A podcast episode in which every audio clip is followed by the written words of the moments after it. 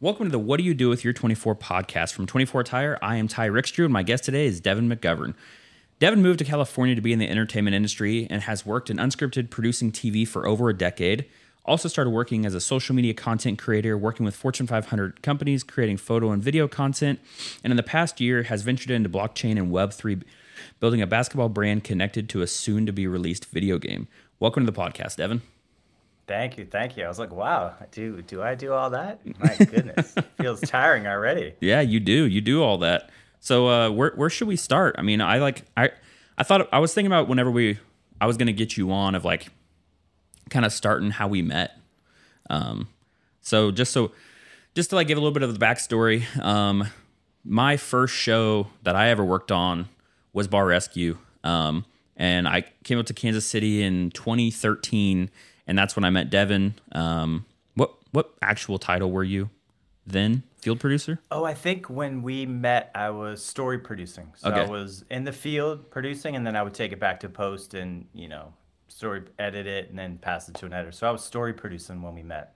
Okay, so you're story producing, and then I was the you know the green guy getting getting my feet wet. Um, and was just a PA. And I remember Devin was like one of the guys that really stuck out to me as like being super kind um, and not looking at me like I'm just like some PA running around. Like I feel like you took time to like shake my hand and at least talk to me a little bit. And then obviously we worked together for like a year and a half as my time continued on bar. But um, that's one of one of my main memories that I have of like working in at least on bar was that first couple episodes in Kansas City. Uh, that's cool. I mean, I, I try to talk to everybody on set. I think everyone is important. Everyone has value, and no matter what your title is, you know, I, I worked my way from story editor. You know, one of the, you know, actually PA. I started as a PA when I first moved out. You know, I was production assistant, so I, I knew what it was like to, quote unquote, do the grunt work. But you know, all those people are essential in order to get the uh, show, the movie, whatever it is on air. Like no one's job is is less than anyone else's. Even though it may feel like it like you're just getting coffee and water and quote unquote grunt work without that you don't have a lot of the you know the great content that we have out there. So i think everyone's job is important and everyone has feelings. Yep. You know, I, I learned that more now with children but it's true. We all have feelings we all have emotions and you know it, it's a cutthroat business. You know, it's like this is Hollywood, but that's not true. Like we're all human. We all want to do a good job, and I think we should be treated like we're there to do a good job. Absolutely, I love that. So, what are you doing uh, nowadays? So now, uh, it's such a loaded question. I have two children. So, like when we first met, um, I was I think just engaged, maybe not quite yet, pretty close. And um, so then I've got married. I have two kids, and that that completely changes everything. You know, your your priorities, your time, all of that kind of shifts a little bit. And then you not only your time, then you add in emotional time because you've got mm-hmm. you're trying to raise two humans to live in this world, but thrive in this world. You know, not not just survive, but to to do well. You know, so we have a, a very important job to really train and lead them. So my priorities have kind of shifted and, and mm-hmm. trying to, you know, move into being able to spend time with them. I'm still in the TV industry, still do producing reality TV, create, you know, developing shows right now to try and sell. Okay. The industry's in a little bit of a weird, you know, it's kind of gone through this weird shift. Uh, we've got a potential writer strike coming up, which mm you know that may or may not affect us. But we also see a big shift in how ad dollars are going away from tv and mm-hmm. the next generation of people are, are viewing things on instagram tiktok youtube. So the eyeballs are shifting. So i'm seeing some of that shift. So i have gotten involved a little bit into web3 blockchain technology. Okay. Some of the uh, decentralized way of doing things. You know, the Hollywood way is top down. You know, there's people in charge. This is the way we do it. We've got the money, and not only do they have the money, they have the creative control. They've got the power, mm-hmm. which is good. But you got a lot of cooks in the kitchen without, in my opinion, the creative chops to make things good. They just look at it from a, a, a dollar standpoint, which is yeah. totally understandable. I get that. You can't just be like blowing money, but I do think mm-hmm. that there are too many people giving input into shows, and I think there's just a lot of content out there that's not great. Yeah. Um, It's like they versus- like that one formula that works, and like let's just stick to this formula because we know this is what's gonna sell. Yeah, it's that formula, and then that's quote unquote the easier way to budget it and to allocate your dollars. If you know exactly how things are going to go week by week, when you throw creative curveballs in there, it could cost money. You don't know what the outcome is, and they aren't willing to take that risk. Uh, so, some of this stuff that I've been working on with Web3 blockchain technology is kind of giving the people the opportunity to be creators and then building audiences with people. And that's essentially what you need. Like tv doesn't exist without an audience.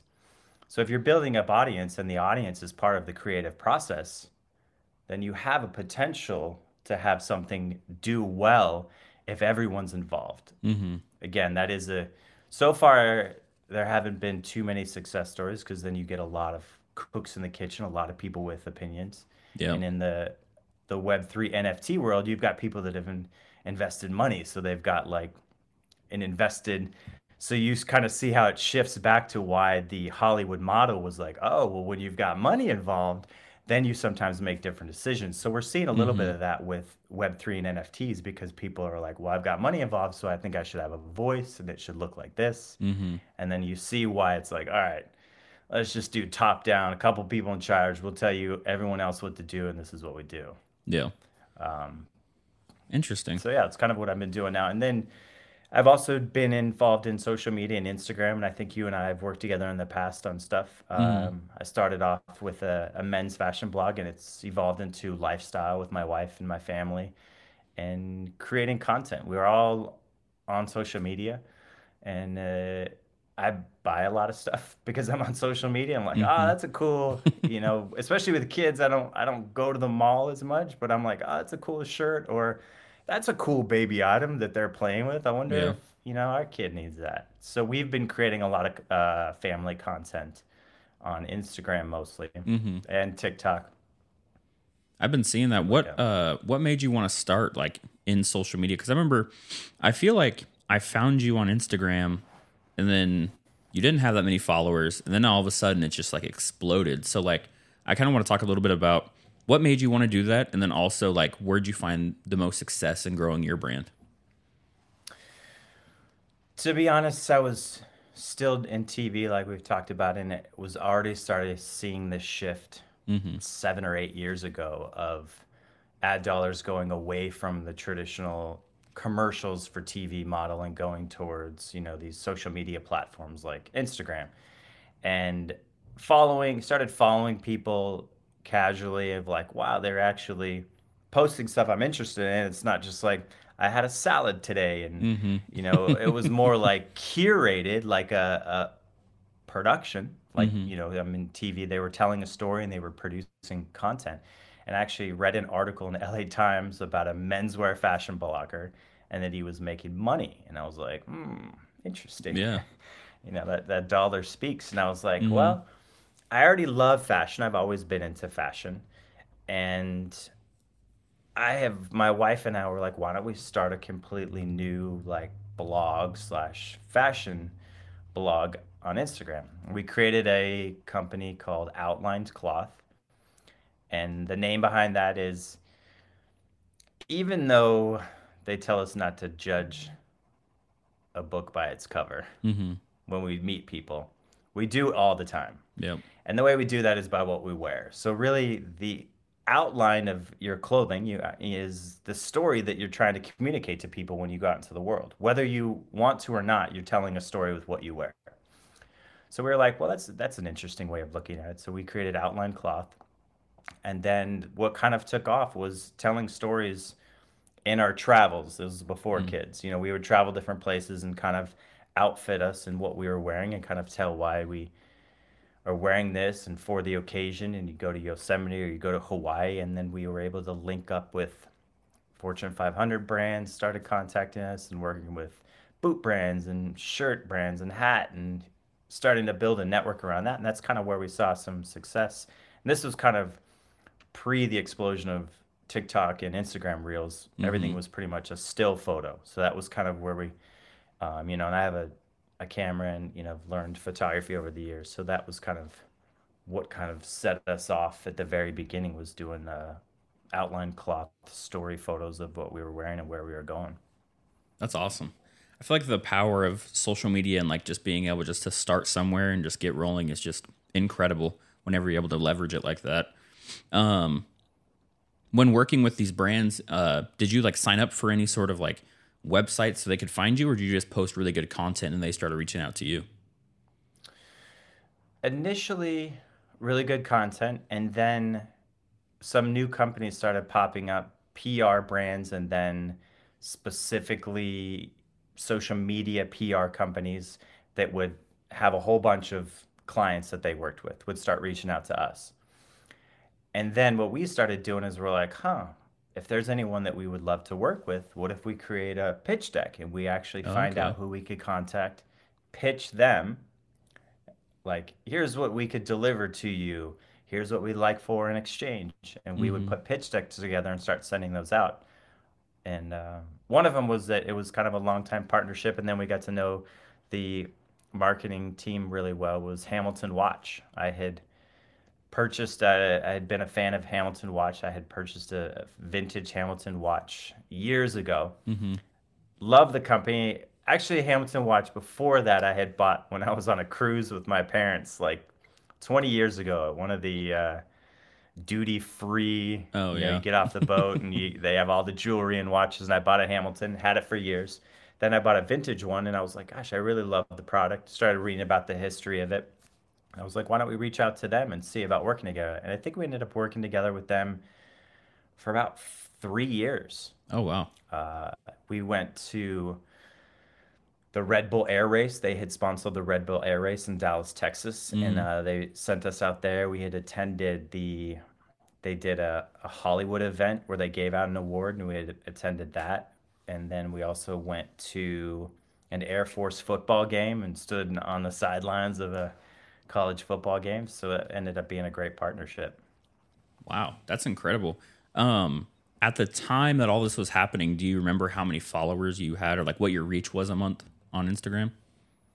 Yeah, I think when we first started, it was kind of like a thousand, and then it did this big jump from like a thousand to five, and then it like the five to the ten is when we really started. About ten thousand followers really started getting, you know, these brands and and various companies interested in working with us, and then it kind of slowly just built from ten, and I think we're at about twenty to twenty four thousand now. So it kind of just Awesome. you know built to that point Mm-hmm.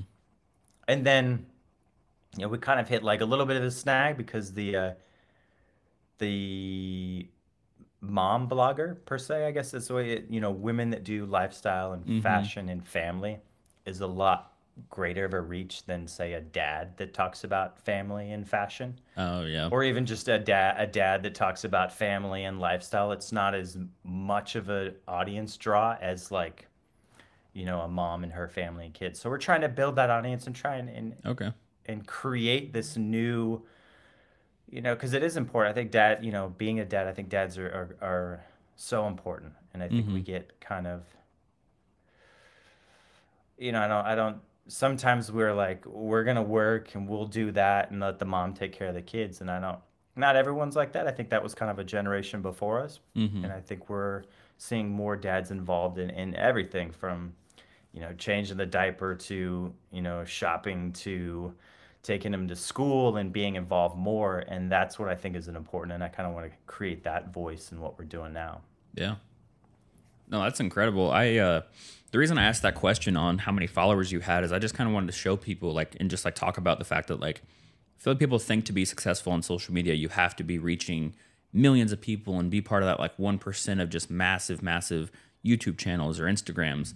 And it's like you don't have to be and not saying that obviously I have like a thousand followers on my own personal Instagram, but like being at five to ten thousand, if you're in that super specific niche, that brands want to work with you because you're able to just to like hit their exact target demographic pretty pretty like perfectly.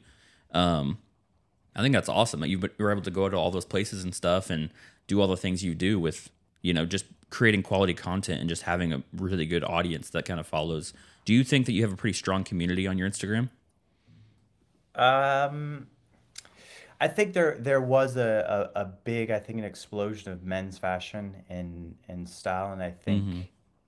it's uh, you know everyone's kind of moved out about. I think our community we're rebuilding. it. Like I was saying, Yeah. I think we're rebuilding a little bit of that community with a little bit more family and lifestyle. I like it. Uh, there's, it's funny. We just went to a baby shower uh, this past weekend with some menswear influencers that we have known, I guess, for like five, longer than that, maybe like eight or nine years. hmm And it was from Instagram, and we're like going to their baby shower, and we're like, wow, these have actually turned into like friends, not like Yeah. followers. These are friend that we call friends, and we just met because we had a love for fashion and and posting it on Instagram, I guess you could say.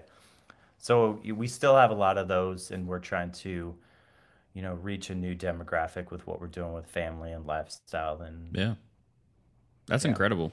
I think that's because I think the way that you post on Instagram too, it doesn't feel like transactional. It feels like you're trying to create that community and create friends. And I feel like a lot of people when they go to social media and they're posting and stuff, it's like, what can you do for me? You know, here's my call to action. Go buy this product because I'm promoting it or something. And I feel like a lot of Right. stuff that I see you do is more like community based. Um, that's really cool. And talking about like the family vlog, her blog and uh, going into that, I used to work for a YouTube channel, and I'm actually hoping to have them on the podcast as well. So I don't want to tell their full story, but I was like a one man band editor for this YouTube channel that had like two million subscribers, and a lot of what they did was like family vlogs and family stuff, and it was definitely the mom that was like the spearhead of it all, and a lot of in a lot of the content. And the dad was, I mean, he was hustling in the background. He was doing a lot of stuff, but he was the one building the sets and doing that kind of more stuff. But he, Right. he wasn't on camera as much, so that definitely makes sense. But I think in, in what we're trying to figure out now is there's a we're trying to figure out that balance because I want to be able to communicate what it is to be a parent and father and do that and not no disrespect to anyone else that's doing out there, uh, quote unquote use my children to get a following. Yep. You know, and I, because they are still you know, we do post them, their faces on there, but I think at the end of the day, there's a point where it's still going to be out there and they're going to be older and this is something that they want to be out there. Hmm you know the- they have you know they're young so they they have consent they don't really have consent per se hmm um, but i want to make sure that it's respected and i want to communicate that we're this is about parenting and being a dad and not like oh i'm using my kid to grow my following Yeah. I know people do that. There's no disrespect to that. I totally understand that. It's Mhm. just for us, you know, we want to still let them be kids, you know, and let them, Mhm. eh, you know, be a part of the fun that we're doing. And then if it feels like they're doing it just because we want them to be on Instagram, then Yeah. that, then that's a different story, and that's when we might have to shift and evolve and and and not have them be a part. Yeah. No, that makes sense. I know a couple years ago, like 2018 or so, there was those big uh those laws that changed in California for a lot of YouTube kids blogs and all that stuff and I think there might have been a lawsuit or two that that came out of that for that for that exact reason. There there was a lot of people that were making a lot of money and you know, those kids probably it's kind of I, feel like I kind of relate that to like uh childhood actors, like some of our favorite childhood actors that like you grow up and you listen to these podcast interviews and stuff with them now, um, and they're just like, yeah, I didn't make any money. I don't know where all my money like this huge childhood star, and then the money's just gone.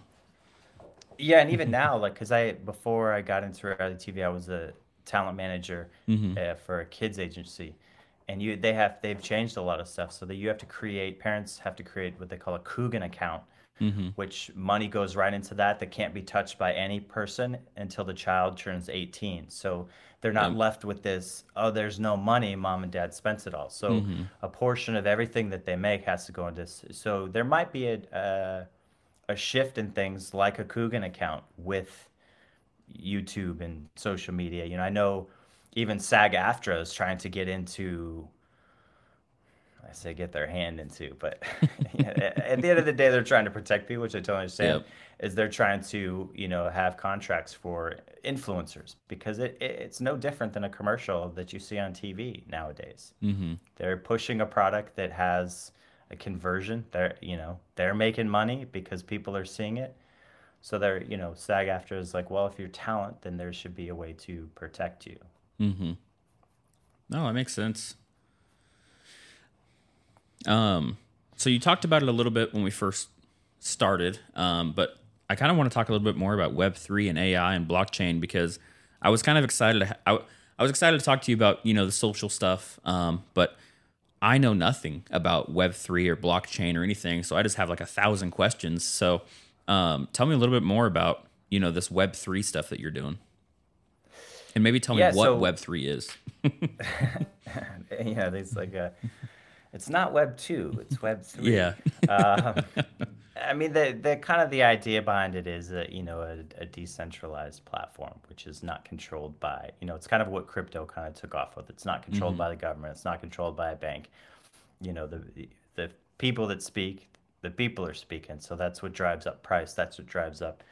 Um, you know, I guess that's you know you're looking at we're looking at right now with stuff with inflation and it feels like oh we're driving up the price because there's a big demand for it. But we know there's a lot of factors that are out of our control that are driving price. Big big mm-hmm. companies that are still making their cut driving up price because they say the demand's there. But you know in web3 the idea is if the demand is there from the people then the price is you know of and it kind of started off the big was um, bored ape yacht club which is basically you know uh, digital art on the blockchain. The idea behind it that is that you know my father-in-law is a, a watercolor artist. He's really talented. Somebody could, in theory, take what he's done and, and make a copy of that and sell it as an original, mm-hmm. and no one would know. And I know there's a, you know there's a lot of issues with art like that. So the i- you know I think the idea behind it is like this is a one of one because it's backed on a blockchain with zeros and ones. This is the original, and this is a new form of art. It's kind of how it started. Mm-hmm. Um, so even though people are like, oh, you can right click save and it's on your computer, like sure, you can put it on your phone and your desktop, but you don't actually own that. Yeah. It's owned by a certain person with a specific, they call it a, a wallet, and a mm-hmm. wallet is a specific blockchain address to an individual that's registered, and you hold the actual ownership of that piece. So that's kind of where you know the, explosion of Bored Ape Yacht Club, and you had celebrities coming up, and it was a, a profile pic on social media. It was kind of a, a mm-hmm. hype thing, and a lot of other artists got involved in the space and started creating other art. And I had gotten involved with Rumble Kong League, which was they had decided to create a similar thing with a, a profile pic of a of a gorilla playing basketball and then turn it into a three on three basketball video game oh, Okay. web3 edition where instead of me buying quote unquote nba jam and playing the game i'm mm-hmm. spending my money i could own a character in the game play the game and i'm actually i have a little piece of ownership as i'm playing the game because i own this character that i'm playing with Mm-hmm. the long-term goal of what they're trying to do is that you could so you can't play the game unless you own one of these players Yeah.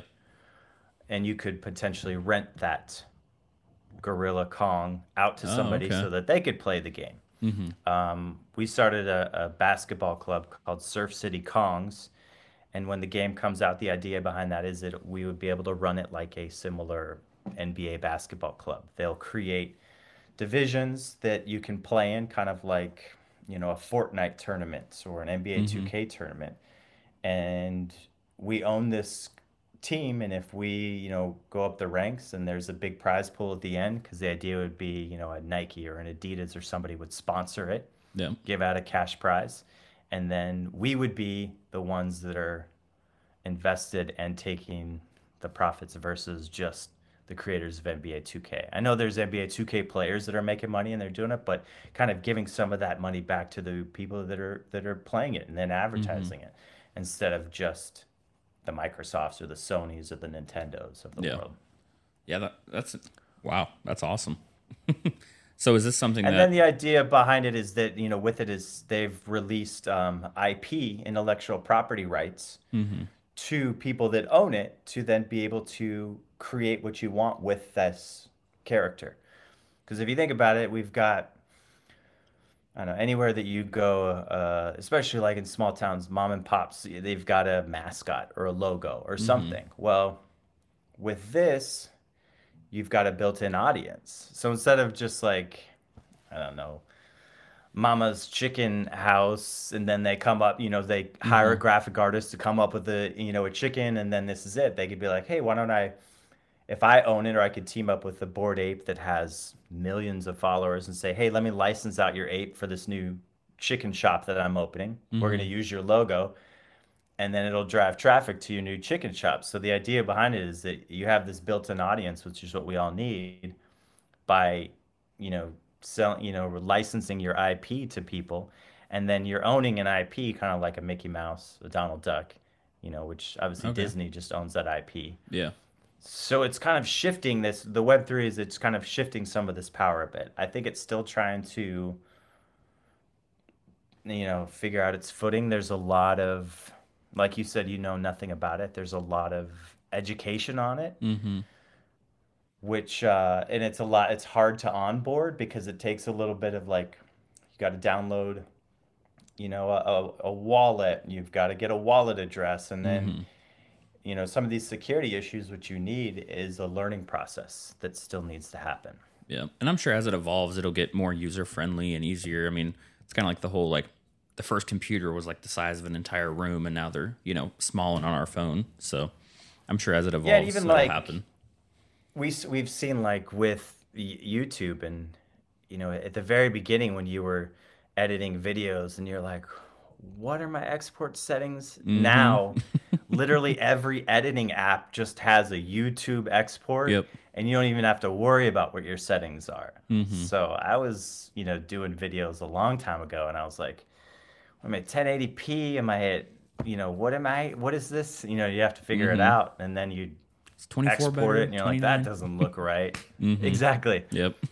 and now there's there's literally built into most apps a button so Yeah. i think it, it will evolve for sure Yeah, absolutely. And I feel like it's very what you said I've never even heard of. Um I that's super cool. I can definitely see like that's what I tell people all the time is like you need to build an audience and if you build an audience you can kind of sell them whatever you want. And so that's taking that whole idea and almost putting it to a whole new level, you know. It's kind of like, you know, me doing my marketing and then 24 tire. It's like, you know, I kind of have my sphere that are following kind of what I'm doing and they- just see all of this stuff. Um, so I can definitely see the value in that. I've also heard, and I don't know if you can speak to this at all, but people creating games that, because like the whole idea with like um, NFTs and crypto and that is like you need computer power or you need people to mine it for you. And then like that's kind of like the issue is people are like, I don't, obviously I'm very novice in speaking of this, but this is just like what I've heard. Um, but then if you create this game, and when people play the game, they're actually mining as they're playing by whatever's happening in the background. Uh, Have you heard anything about stuff like that? uh yeah i've heard some of that stuff i don't know the the ins and outs of that because yeah i know the like the mining of crypto the mining of bitcoin does take a lot of you know computer power to do Mm-hmm. but yeah i'm sure that they're creating games in order to mine it to you know then reward people Yeah. so yeah Yeah, that was very interesting because I was talking to someone and they're like, yeah, if you go play it and if you get in early, then as you're playing, you're basically going to be mining your own crypto just playing the game. And so, like, obviously, it's kind of like me playing Call of Duty. So if I play Call of Duty all day for eight hours, I don't get anything other than enjoyment out of it. But if you go play this game for eight hours, by the end of it, you know, you might be able to get some crypto or something that you have um, Right, as right. A, like a portion of it. And I was like, that I can see. That's also I can see where the value is in that. What do you think Right. uh, the hardest challenges when it comes into this new AI and blockchain? Like I know education is a lot of it, but you think it's just people naturally not wanting to adapt as quickly? Um, I think there's a couple things. One of them is, oh, and I should preface, or, or maybe when you post it, that not financial advice. Yeah. I got to make sure I, I preface that that anything I say is not financial advice. It's just my experiences. Um, I think we saw a big like push, and then the scam. Everyone doesn't like a scam, and I think there's been a handful of scams that have happened that scare people away. Yeah. Um, and I think that's natural with any new technology that there's going to be scams. So I think it's a it's a fear. You know, people are afraid to be scammed. Um, they're afraid to try something new. Then also, you know, we're in a situation where people like the hype, but then there's people that are like, if there's too much hype, I don't want anything to do with it because Yeah. there's something behind that, you know. So I think it's it's a fear based, and I think then if you move into AI with what we're seeing, there's a fear based in like, is it going to take my job? Mm-hmm. Is it going to invade my life? You know, you know, we've got an an Alexa, and I know people are like, oh, Alexa listens to us. I'm mm-hmm. not going to do that, you know, and. Listen, listen. I, I've definitely in my house talked about a product and then I've opened up Facebook and I've been advertised that product. So Yeah. I'm sure it's listening. Mm-hmm. Um, I, I think there's a fear based, you know, and we're seeing with this, I think it's also the speed of it. Like it, it can't be good if people are selling a, a digital print of, of a monkey for a million dollars. There's got to be something wrong. Or Yeah. if AI is taking over jobs, it's got to be something wrong if it's happening so fast. I mean, Mm-hmm. because a lot of us are still in a mindset of you go to school, you go to college, and, and that's that's a long time. We're talking like college is a four year process to learn something to potentially get a job, and now you're learning. You know, I just was chatting with a buddy. You could make a potential video game with Chat GPT. It'll give you the code, and you could make a game in like a week. Yep. So I think that scares people of like, whoa, whoa, whoa. I went to school to make video games for for four years. Mm-hmm. There's something behind this. Like, what's happening? And the same thing, you know, I, I guess I don't I don't want to speak and say I know all the ins and outs of the TikTok thing, but I think that there's a fear of like, you know, right now I just saw something that Montana won't let you download it. You know, and they're saying that China's trying to steal our information Yep.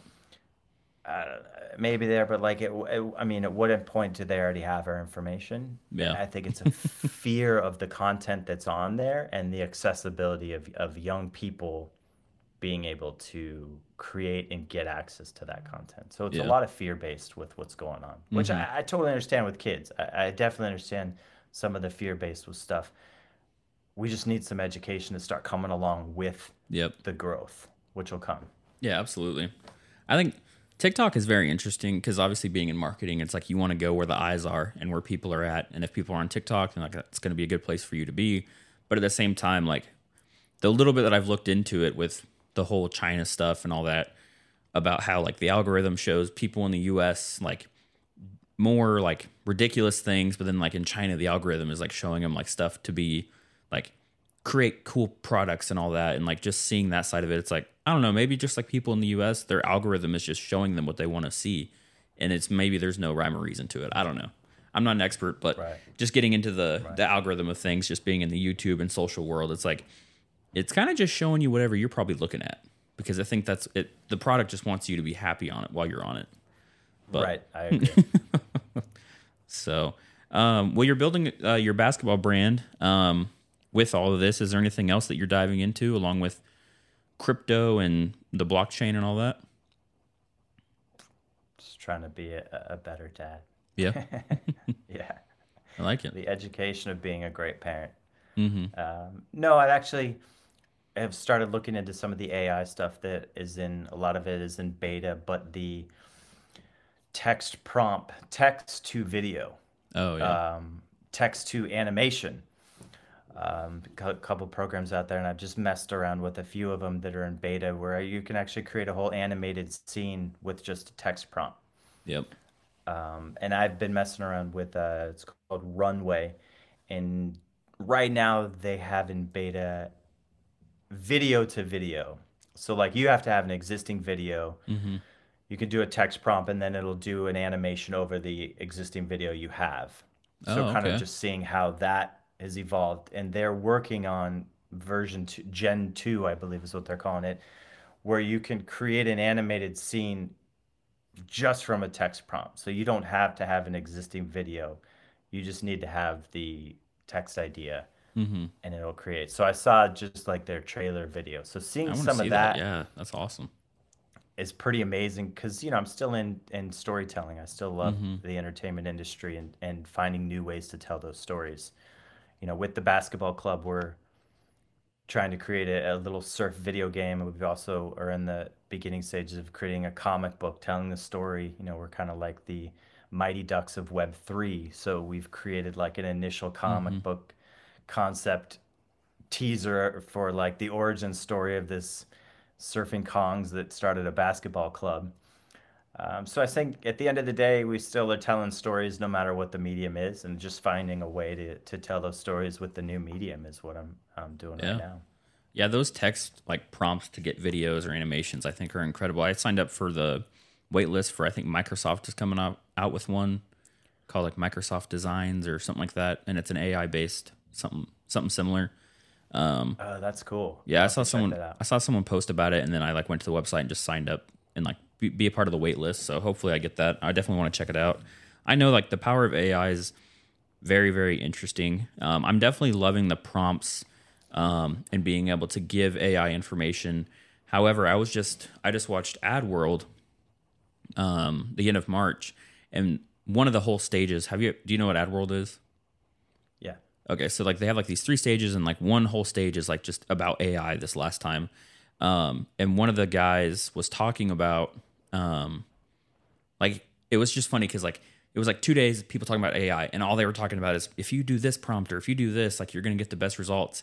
And the very first speaker, um, who also owns like Solutions Eight, like the huge Google Ads agency, was talking about how like AI, no one's using AI how AI should actually be used. And he had like this completely different theory than what everyone else was talking about. And I know I'm to butcher it, but what he basically was talking about is like, you just need to tell, like, you need AI, you need to let AI like do what it does best and not try to do so much human interference with it. And that he basically was like, he explained it really, really well, but he basically was talking about how like kind of give it a little bit of what the information is but you don't necessarily have to tell it what the outcome should 100% be and it might do it'll do better is basically kind of what he explained and i'm sure I, I completely ruined that but it was a very interesting theory of like right now if you go to chat gpt or whatever you're going to type in you know give me a video or if you're doing you know text to video you're going to tell it exactly what you want. And and what he said is like if you give it inf- as much information as possible and then tell it what you want the outcome to be then it'll figure out the process to get there.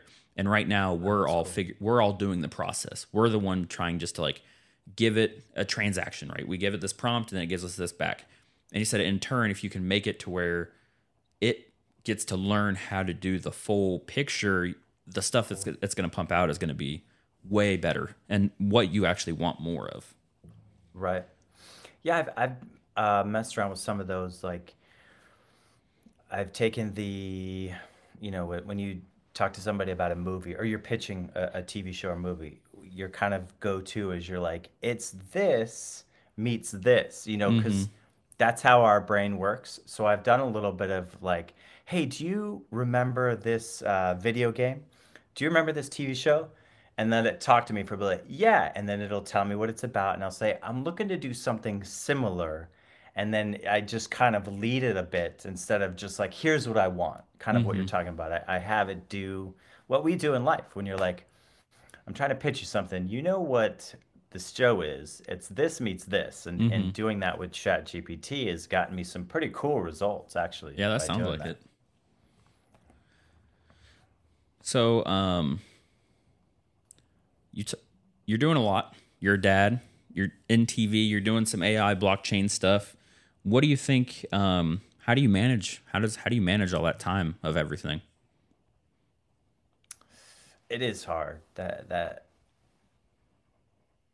Uh, how do I manage it?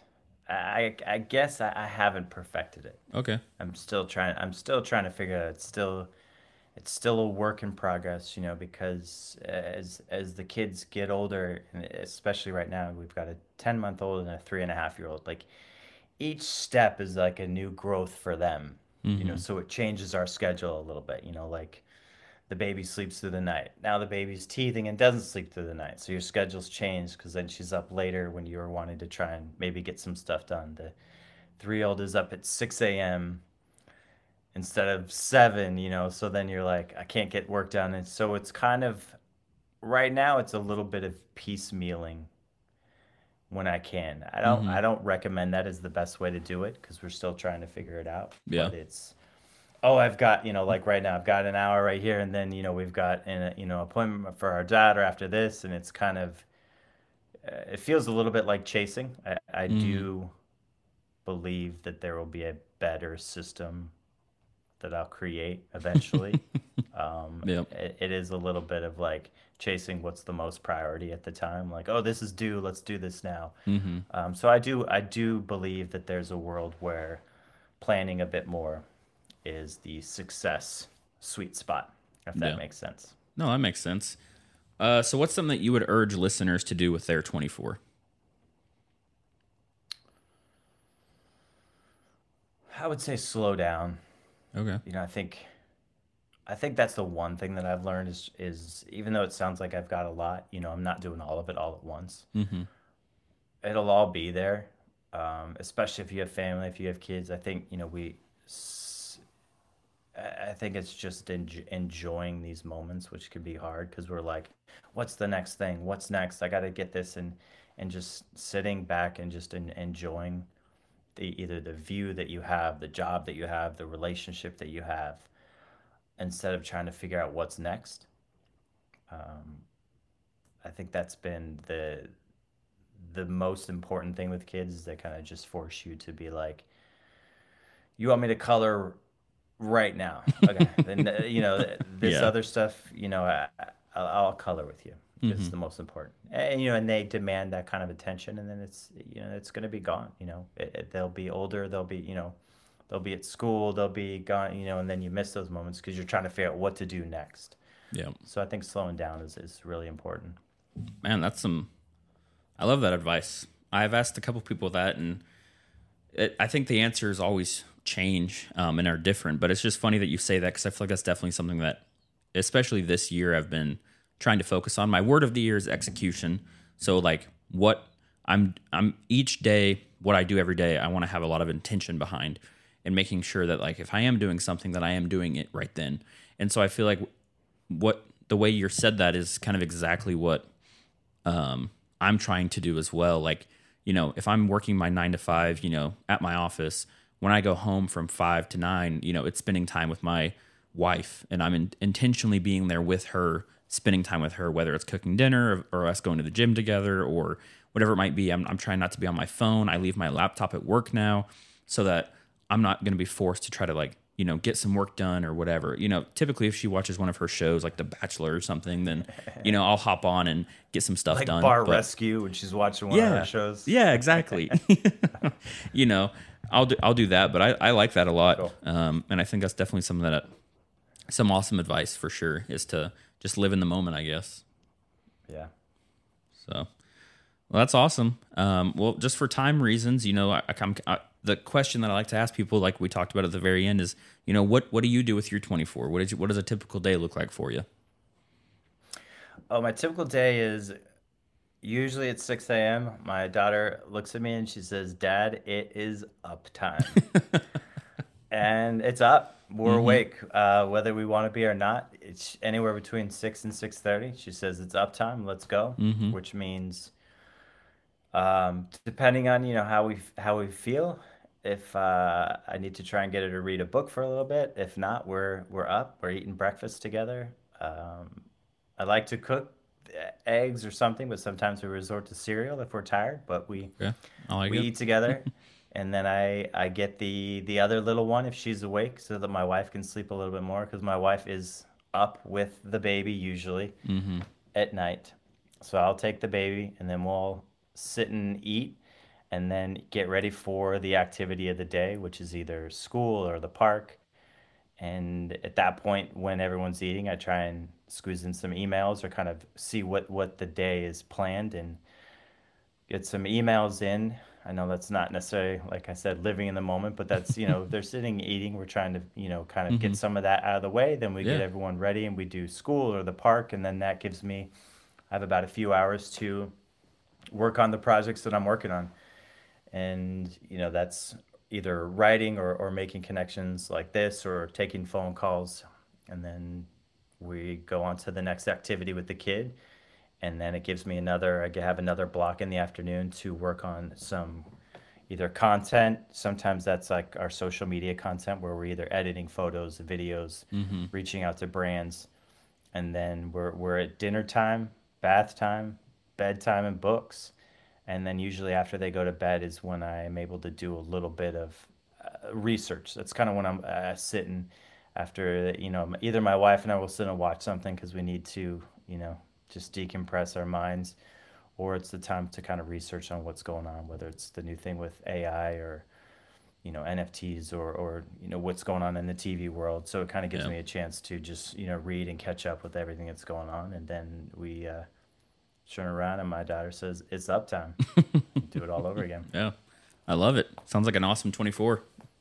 Yeah, it's it's a full twenty four. Yep, absolutely.